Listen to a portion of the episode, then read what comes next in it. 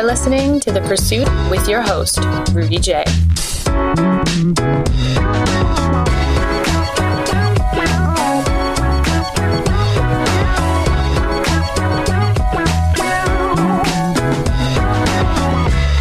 Welcome to The Pursuit, your guide to happy, healthy living. I'm your host, Rudy J, and I am here to help navigate your health journeys.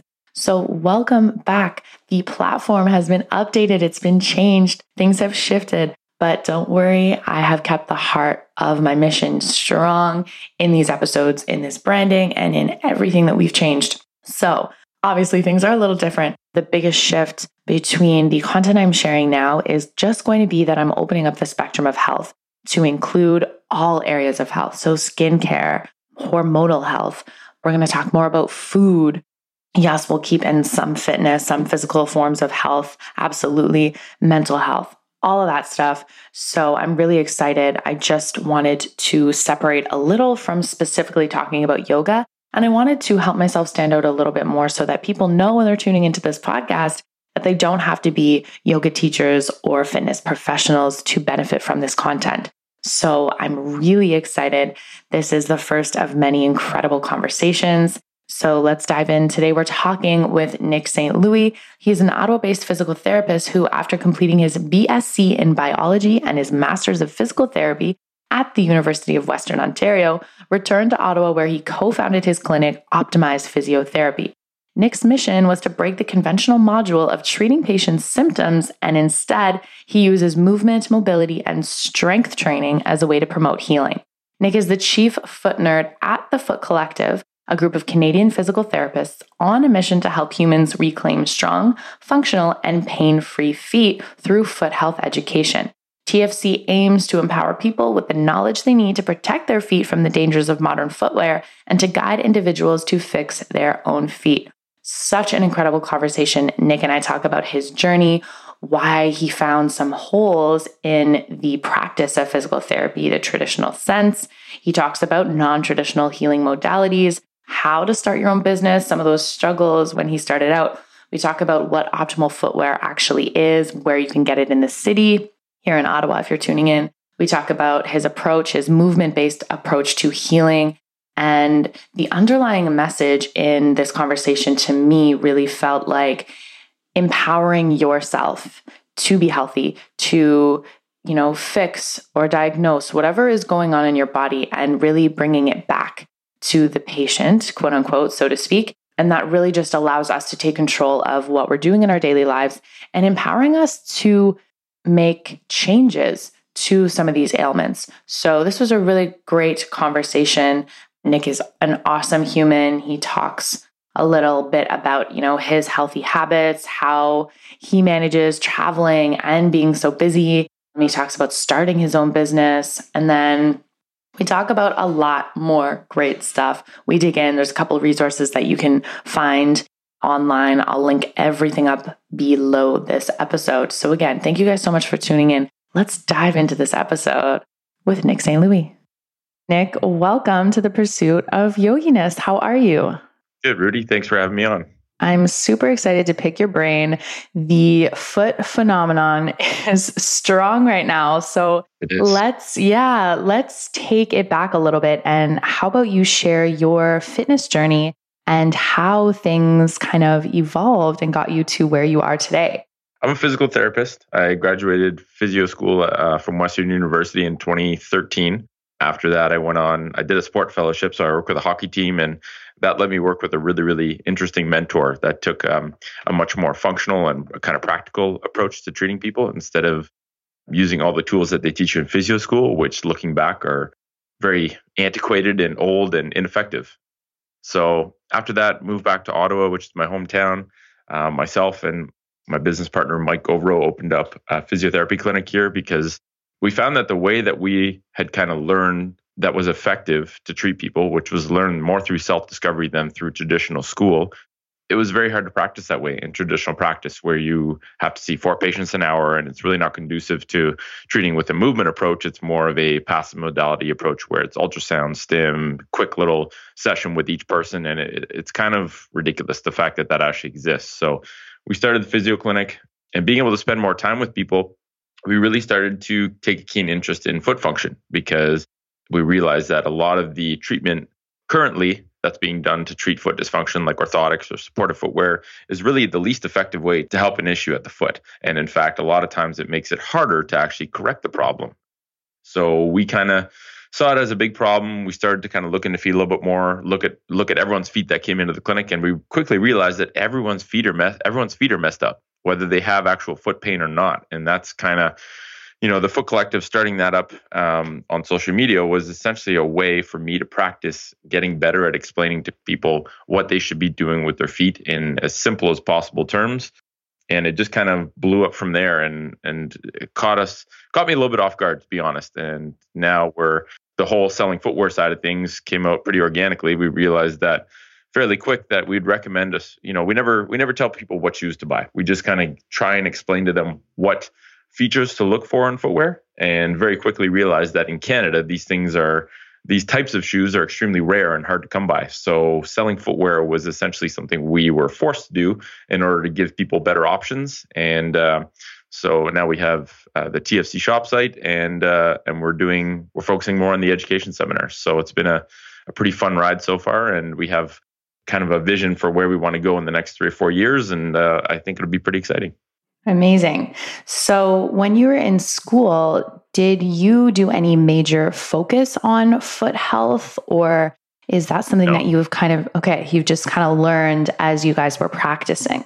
Yeah, the foot was very much glanced over in school. Mm. You talk about mm. the basics of it, but you know what you're actually taught in terms of foot treatment is the same thing as as like I was saying, very old, antiquated, and mm-hmm. it's you know stuff that was taught 30 years ago, which has no place being taught today because there's we now know there's better science, there's really smart people preaching a different way to approach foot health, and um, you know the whole footwear problem is just not something that was talked about at all, mm-hmm. and it mm-hmm. was it wasn't even mentioned in school, and that was almost one of the bigger triggers to starting up the Foot Collective and, and educating people was that most shoes you can buy today are terrible for your feet and no one seems to kind of make the connection between foot dysfunction. Everyone's trying to figure out the best way to treat bunions but no one's talking about the the fact that the main reason they're even there is what you put on your feet all day and that seemed to be under emphasized it certainly wasn't emphasized whatsoever in school and even in typical practice like when i see patients that have had foot dysfunction or foot problems and even foot pain for like 5 years no one has told them that the shoes they wear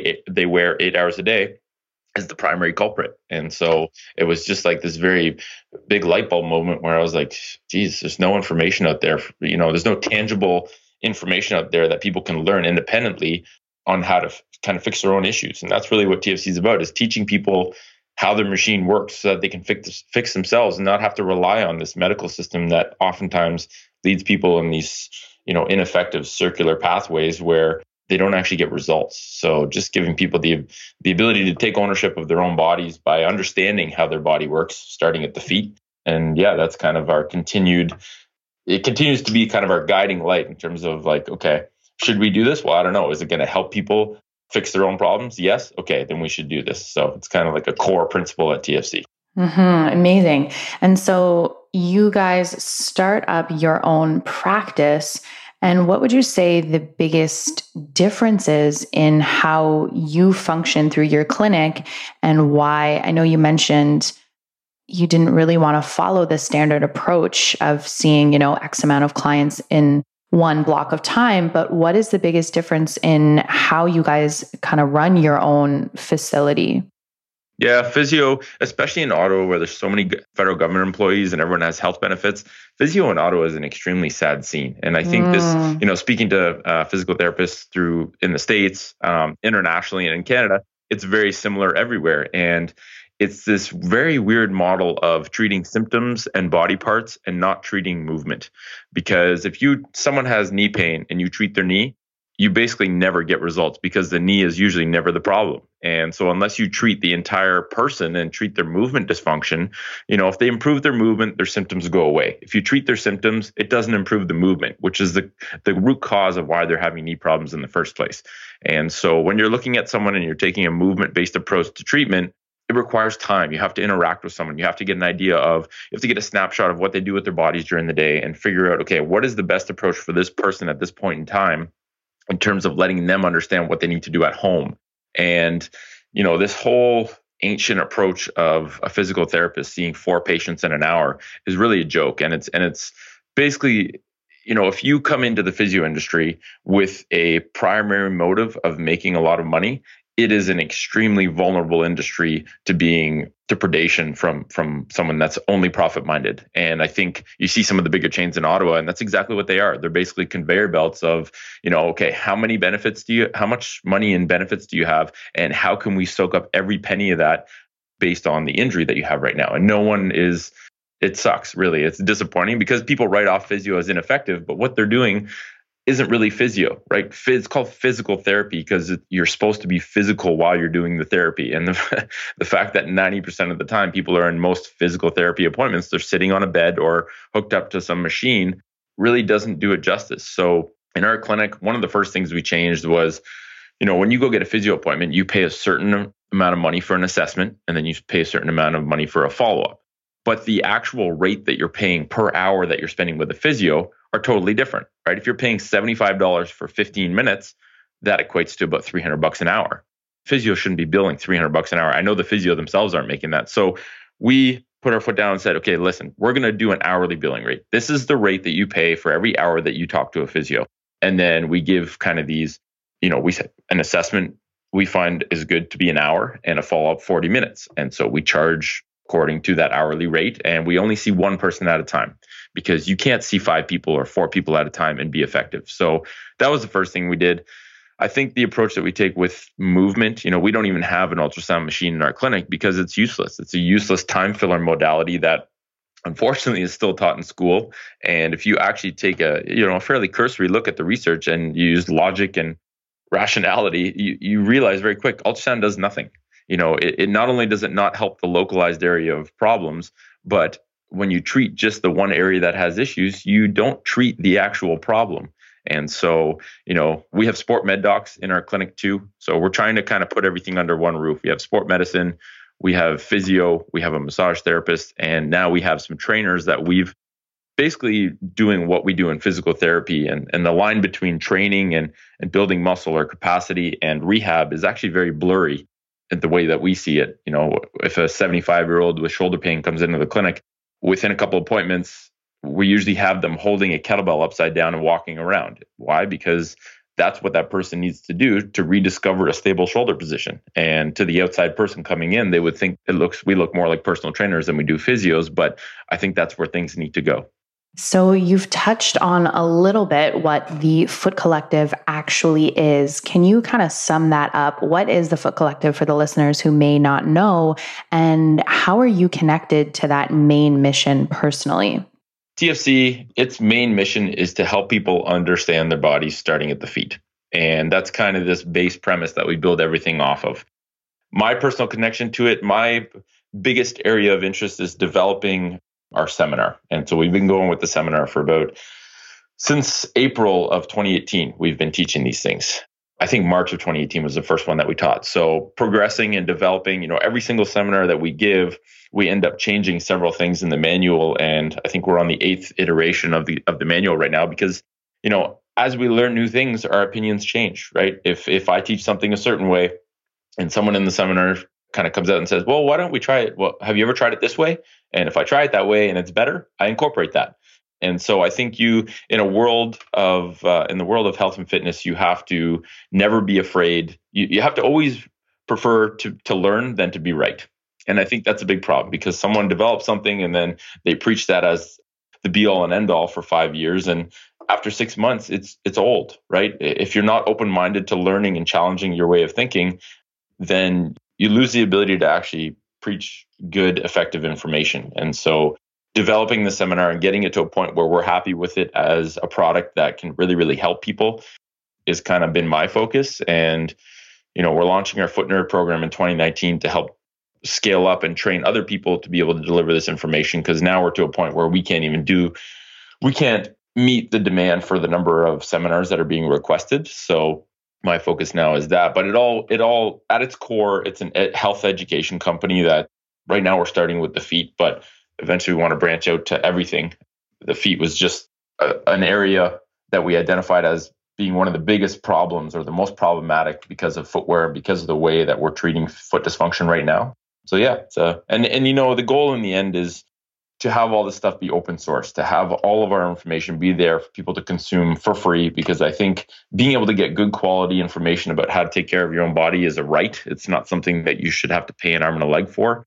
Although, in order to build a company, unfortunately, you need money. So right now we have to charge for our seminars, but that's the goal is is deliver as much value to people as possible and base it more on empowering them to understand their body and fix their own problems rather than creating a dependence where they have to learn from you or or look at you as someone that knows everything. The first thing I say in our seminars is we don't claim to know everything about feet and we never will because as soon as you think you know everything, you lose the drive to learn. And uh, you know, we reserve our right to change our mind tomorrow if we figure out a better way of doing something. So, mm-hmm. and that's super important. I'm curious, how long has uh, TFC actually been around? Like, how long did all of this take? And maybe if you could share some of the beginning stages in establishing yourself. So I think you mentioned that this kind of took off running pretty quickly for you, but maybe what were some of those challenges if you experienced any in, you know, gaining traction, exposure? What do you think helped grow you guys the most there? I have obstacles and challenges every single day. So they haven't stopped. They've just become different. And I think not getting down and just being just having a motivation to persevere even in the face of obstacles because the, if something is super important and you know the way we see it feet are super important the footwear you put on your feet are super important doesn't matter how hard it is to do you should still do it. So i think persevering is is one of the biggest things that has gotten us to here because if i stopped pursuing this the first failure i had or the first major obstacle i had i probably would have stopped doing this within about a month. So when it started, I'm not, I can't even remember when it started. So I know our first seminar was March 2018.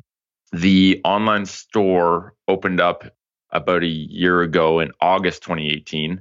The Instagram started up a year before we opened the online store. So I, I kind of made it a pact with myself saying I'm going to work on building uh, an Instagram platform by just giving people quality information and posting regularly for one year before anything gets monetized before I look at making money or or you know putting up products or whatever it might be.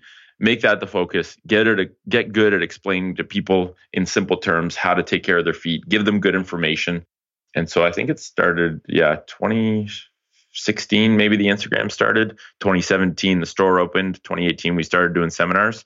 So i think that's the trajectory. And really it was just try and give people value. That's how you gain a following. You don't gain a following by trying to pretend like you know everything or putting out selfies every second day. You you get a following by putting out good information. And I think, you know, when you're coming at it from a, an honest perspective of just trying to give people information to help themselves, I think that resonates. And if you happen to hit the nail on the head and, and provide information about something that's a big problem that people are hungry for information on, something like foot health, then then that's kind of just a, a recipe for for getting more and more people to follow you. And and I, I, it like I said, it kind of caught me off guard. I didn't think this many people would be interested in learning about feet, but I, I guess there's a need for it. Did you establish some sort of like vision or plan for what you wanted to do, or was this uh, like a natural evolution? Yeah, a bit of both. I think you always have to have some sort of guiding principle. You know, my guiding principle is, you know, I have a post-it note literally on top of my desk says you work for the people. So everything that we do is guided by not trying to make money, it's guided by is this going to help other is this going to give value to people? And that could be through a product, that can be through a service, that can be through a post that helps them better understand how their feet are affecting their foot health. You know, whatever it is, there was kind of this um, this kind of idea or vision for what this company can be, this foot health company. And I think it's kind of veered into different paths based on kind of what's happened since it first started. But the core of it is create a company that gives people really good products for a really good price and not only providing products, but you know, TFC people come into the our Ottawa shop, and every you know our first bricks and mortar TFC location was in is in Ottawa. It's right. It's actually um, part of our clinic when we expanded in Riverside South, and it's 25% footwear shop and 75% big open movement area. And so it's an area that people come to to learn about their feet, and they just so happen to be able to purchase footwear to cover their feet with. But it's about the movement and learning more so than it is about the footwear, and it's always going to stay like that. And so that's kind of going to be this kind of core element as well is learn about your feet and then it doesn't matter what shoe you're looking at if it's a shoe that we sell at TFC shop you can guarantee it's a shoe that's on the better side in terms of foot health you know that meets these pretty stringent criteria. You know we're never going to carry footwear that has a heel lift that has a narrow forefoot that has a thick cushion sole and so we're trying to be the people that can vet whether this is a good shoe or not you never have to ask at our TFC shops because every shoe that's there is is we feel is is good for your foot and is foot healthy footwear. And I have been there, and all of my fitness friends, it's so funny. I like wear my shoes, and they're like, "Oh my god, where did you get those?" And it's like nice. this, this, this big thing. It's hilarious.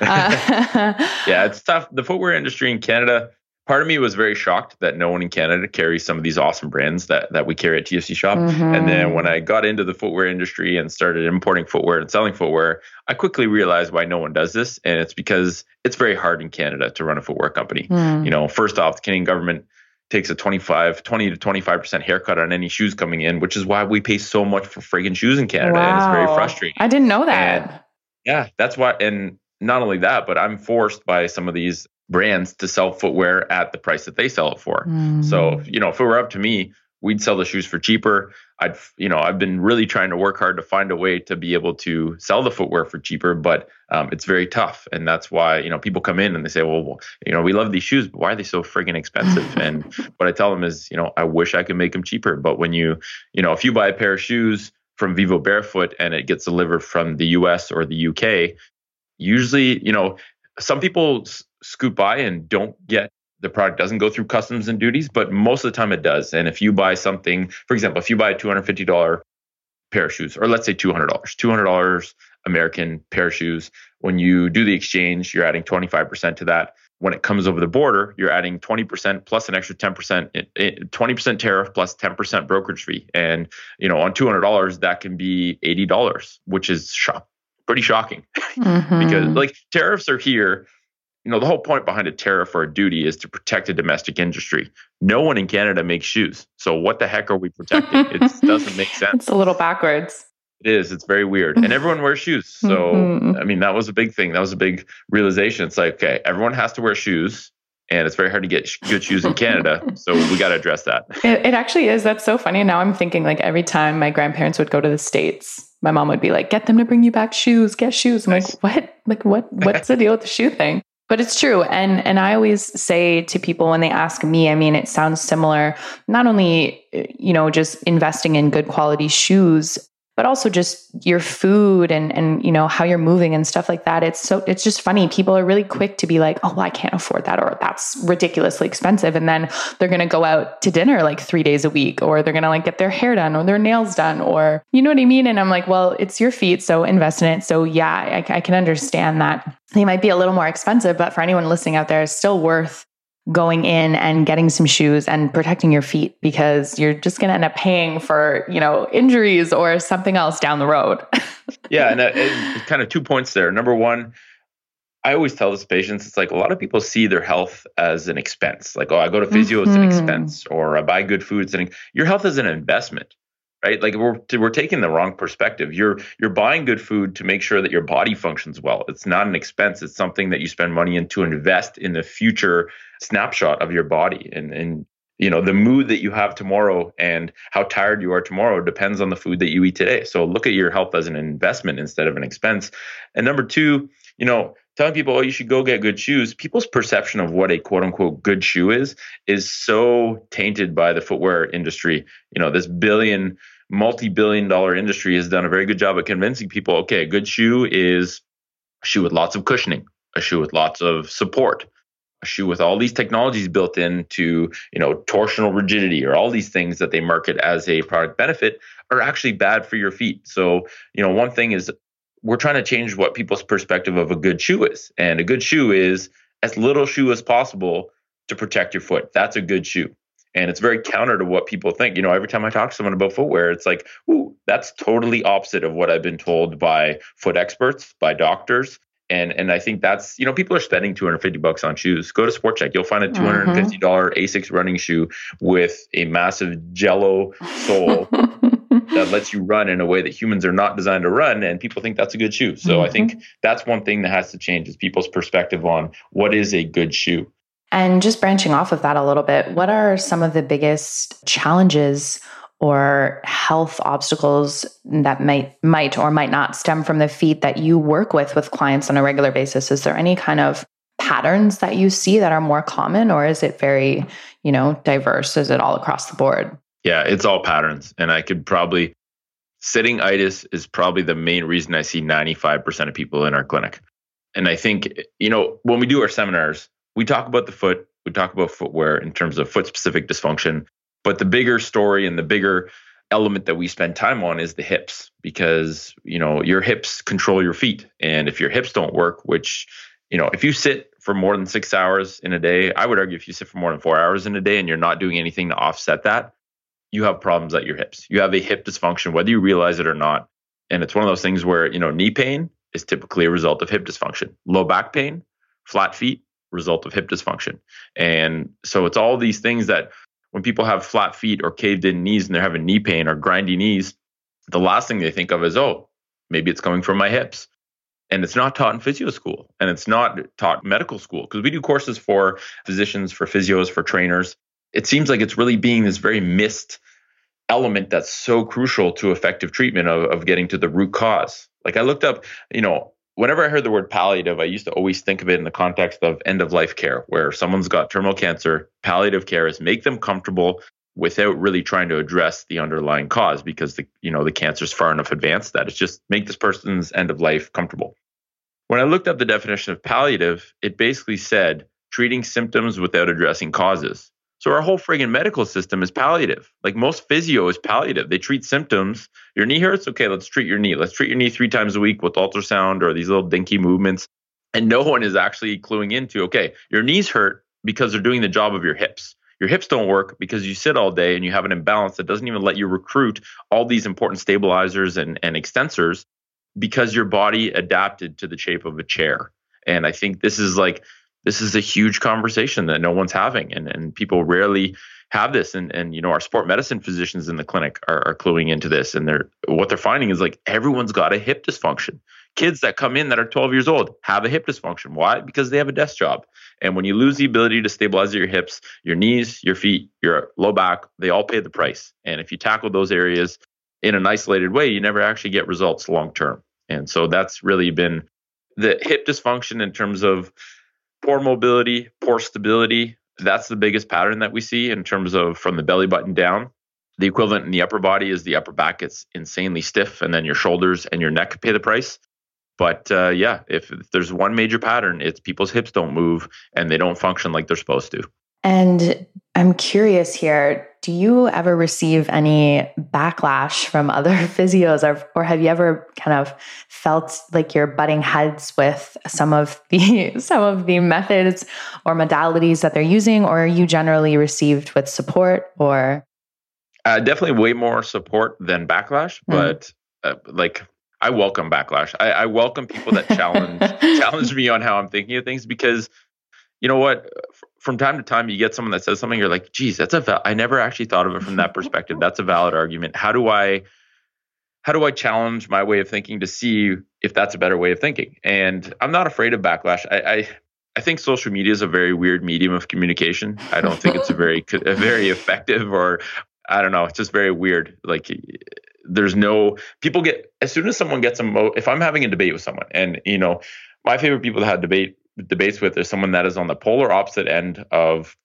their perspective on health that is a health professional or a science minded person where it's if they're rational they're talking they're using logic and they're using the scientific method i love speaking with those people. And what we find usually is that we agree on way more things than we disagree on. And when we disagree on something we kind of work it out and explain each other's perspective without getting emotional and those are constructive debates. That never happens on social media. It's not a good medium for that kind of debate. I don't even read the comments on our post because I just it would consume my life and it would, you know, and it's frustrating a lot of times. But yeah, there's a lot of backlash, you know, the footwear industry, any industry that's being threatened by the information that we're preaching. So the pedorthics and orthotic industry is a big one. And, you know, I, I understand where they're coming from and their perspective is just different than mine, right? I'm looking at the foot as an interconnected part of the body that can change over time. They're looking at the foot as an isolated body part, not connected to the rest of the body, that is in a fixed state that cannot change over time. They're biomechanists. And so I understand the perspective. I just think there's a better way of looking at the foot. And, you know, really, foot orthotists are in the best position to be preaching the information that I'm preaching. They're literally, they could, they should and could be doing what I'm doing, but no one's doing it. So I had to step in and, and take it on myself you know, you see some pedorthists, like there's a pedorthist in Australia. It's called the Barefoot Podiatrist. And uh, when we're in Australia later this year, I'm going to sit down and chat with him and do a podcast. But, you know, he's taking that approach. He and and you got to not be afraid to admit that you are wrong, right? I'm wrong every day. And I think if you are afraid to admit you're wrong, then you're going to stick to a method of treatment or a way of preaching information that's old and antiquated, and you're going to get left behind. So my opinions change regularly. I get new facts the facts are inconsistent with my old opinions, I form new opinions. And you, you never got to be afraid of being wrong. And I think that's a big thing that, you know, people become very tribal and, and, and they get almost tunnel vision of trying to say, okay, you're on that side, I'm on this side. I got to win this argument at all costs, even if I eliminate reason, rationality, or, or anything. So I think we just need to, you know, we're on team human right? We're on team help. We're on team help people. We should all be on that team. If you're not on that team, I don't really want to. I don't care to have a discussion with you. So. And do you think that stems from people being afraid to change their their points of view, or they attached to what they've learned and how they practice, or they just don't, like you said, don't want to be wrong? Or like, why don't you think you know we have the proof here of you know what you're doing and how it works, and there's still some resistance there when, like you said, they could be working you guys could all be working together. What do you think prevents that? I think all everything that you mentioned. I think if there's, you know, anytime there's a major frame shift in the way of thinking or there's something that's very disruptive, you're going to get resistance. And if you're if the way that you put food on your family's table is by making custom orthotics, you're probably going to be pissed when someone says orthotics aren't a good way of treating foot dysfunction. And I don't blame them, but you need to evolve. You need to look at the data you need to you need to look at all the information available and form opinions based on that. And if that means stopping making orthotics and starting to treat people by helping them understand their feet better and understand how to restore their feet and and giving them information on footwear then that's what you need to do. And i think it's yeah i think it's uh, people are afraid to be wrong.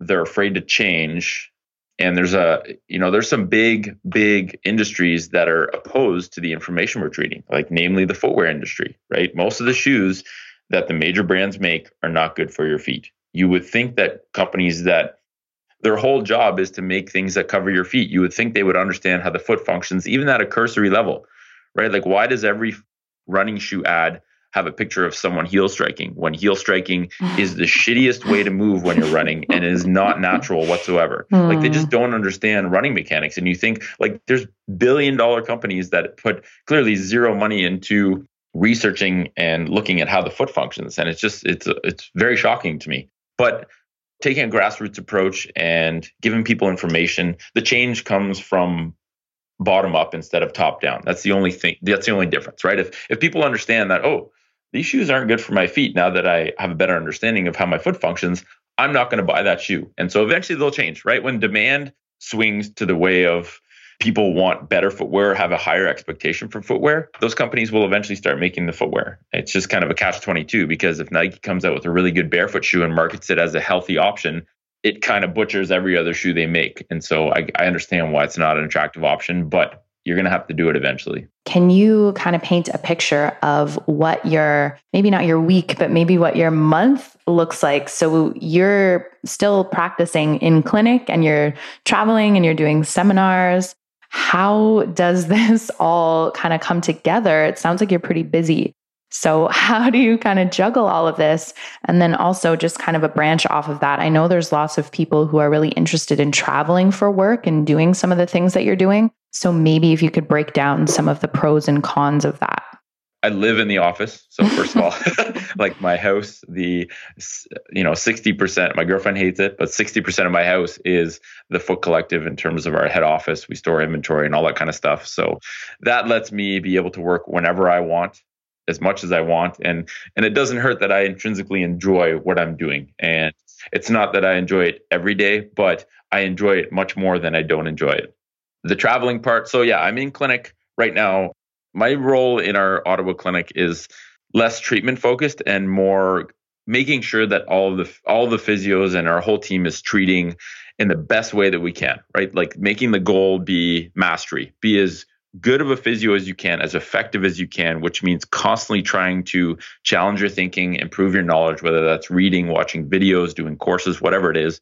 And I think that goal of excellence is makes it so that there's unlimited amounts of work and making sure that the whole team has that same mindset. That's my bigger role. I'm there two days a week treating, but fairly quickly, I think that'll be limited even more because of the workload at TFC.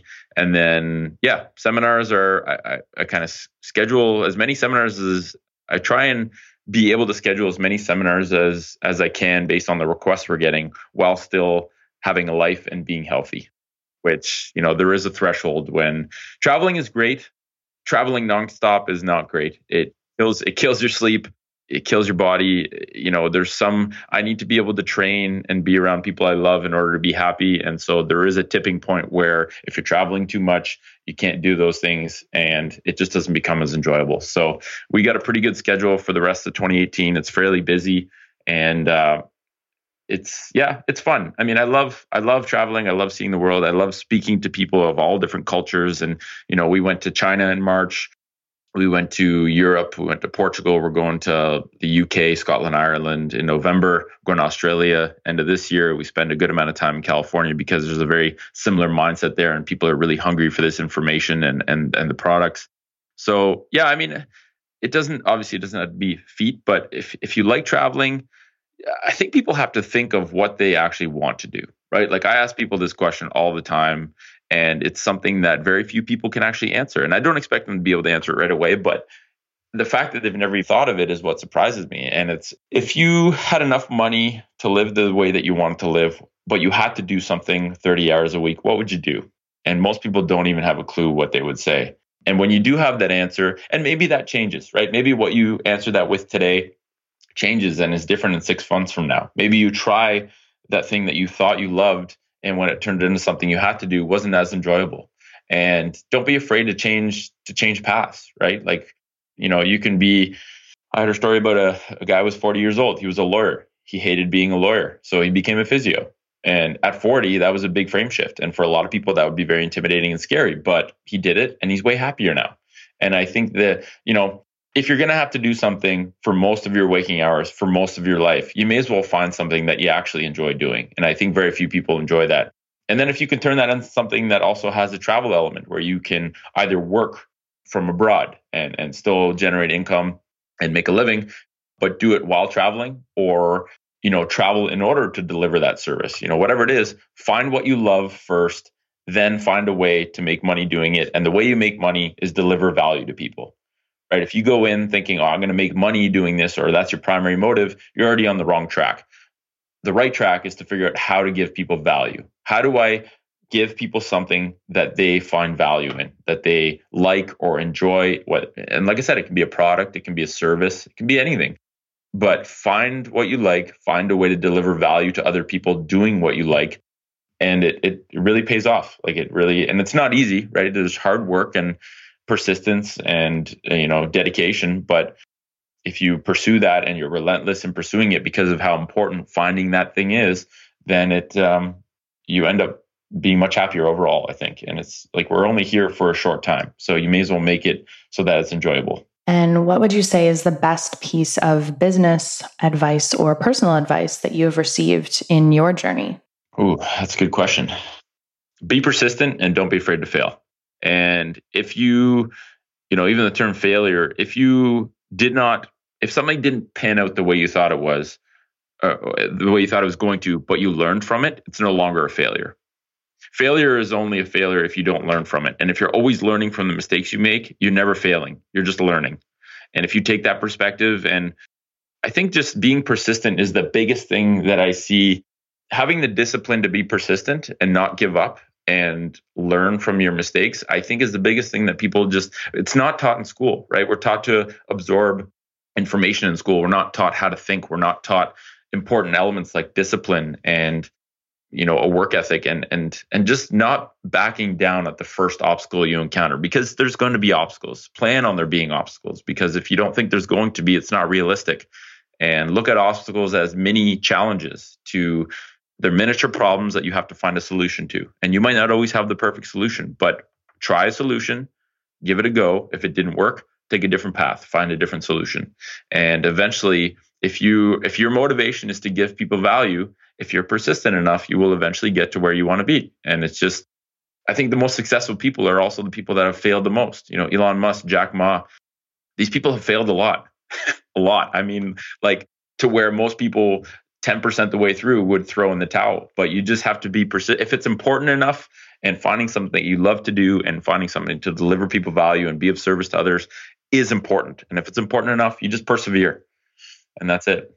So, and sometimes it means one thing that enabled me to really get the Foot Collective going at the start was not having a huge amount of things that I had to pay for. Like I live fairly minimally. I don't drive a fancy car. I don't live in a big fancy house. I don't buy a lot of stuff. I I try and buy less things so that I have less things to pay for because it affords me more leisure time or the ability to do something I want to do, even if it means initially not making very much income, still be able to pay your personal overhead you know and that and that affords you the luxury of doing things that maybe don't make as much money but if you have a huge mortgage to pay bunch of car payments a huge visa bill every month it's very hard to step away from your job and, and start doing something you love because you have bills to pay and i think reduce your personal overhead has been something that for me made a huge difference and getting away from the motivation of buying more things and going towards the motivation of being of service and helping other people is way more fulfilling right? Like the joy I get out of buying a really fancy car is nowhere near the joy I get by doing a seminar and having every every you know 30 people come up to me at the end and saying thank you so much. This is i think this is going to change my health. That's way more fulfilling. So i think you just you have to put base your happiness off of being of service to others instead of buying more things. Mm, i agree. Yeah. Mm-hmm. people know but it's hard. People I, I think at its core people kind of have that feeling but they it's very hard to implement, right? Like the the machine of constantly getting advertisements or being exposed to people that have more stuff than you is a very hard one to to battle against. Um, social media definitely doesn't help that, and I think that's a part of you know when you see someone that has a social media account that looks like they have the perfect life, and you try and you know compare yourself to them. One, a lot of times those people aren't very happy even though it makes it look it makes them look really happy on social media. So not comparing yourself to others on there, I think is a is a big one for a lot of people. And we do. We get very caught up in possessing things and working towards goals that are very materialistic. And yeah, I'm glad you said that because it's it's kind of like this trap that we we think that we're working towards and it ends up not being very fulfilling in the long run. Just to wrap up with the long questions, can you share one more thing, maybe a quote, a passage, a phrase, something that kind of guides you, maybe a mantra that you turn to or remind yourself of in difficult times to keep you going? Like I said, the, the biggest thing for me is you work for the people. I think is the biggest thing. Like, am I am I doing this for my personal gain or am I doing this because this is what should be done? Like I started one of the best books that I've ever read is The Daily Stoic, and it talks about controlling your mind is the biggest thing, right? Not getting, you know, not being hijacked by your emotions and recognizing when you have anger, fear, anxiety, and and you know having a conversation with with yourself to say, okay, I recognize that right now I'm angry, but I know why I'm angry, and I know that I have control over these emotions, so that I'm not yelling at someone that's you know unnecessarily, and just focusing on on yourself and and c- controlling your mind is the biggest thing. Like the mind plays tricks on us all the time and i think it's too easy to be on a roller coaster of emotions instead of learning you know what you need to do in order to control your emotions right?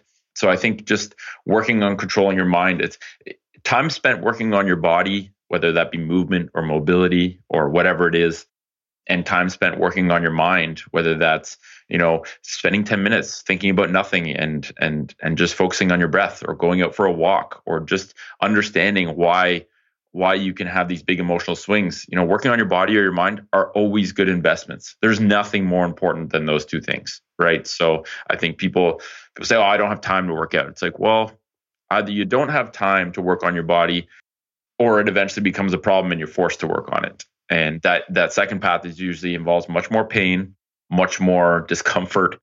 And so you may as well just embed it as a pattern because you have one body, it's yours forever. You may as well learn how to use it because if it fails you, it gives you big problems.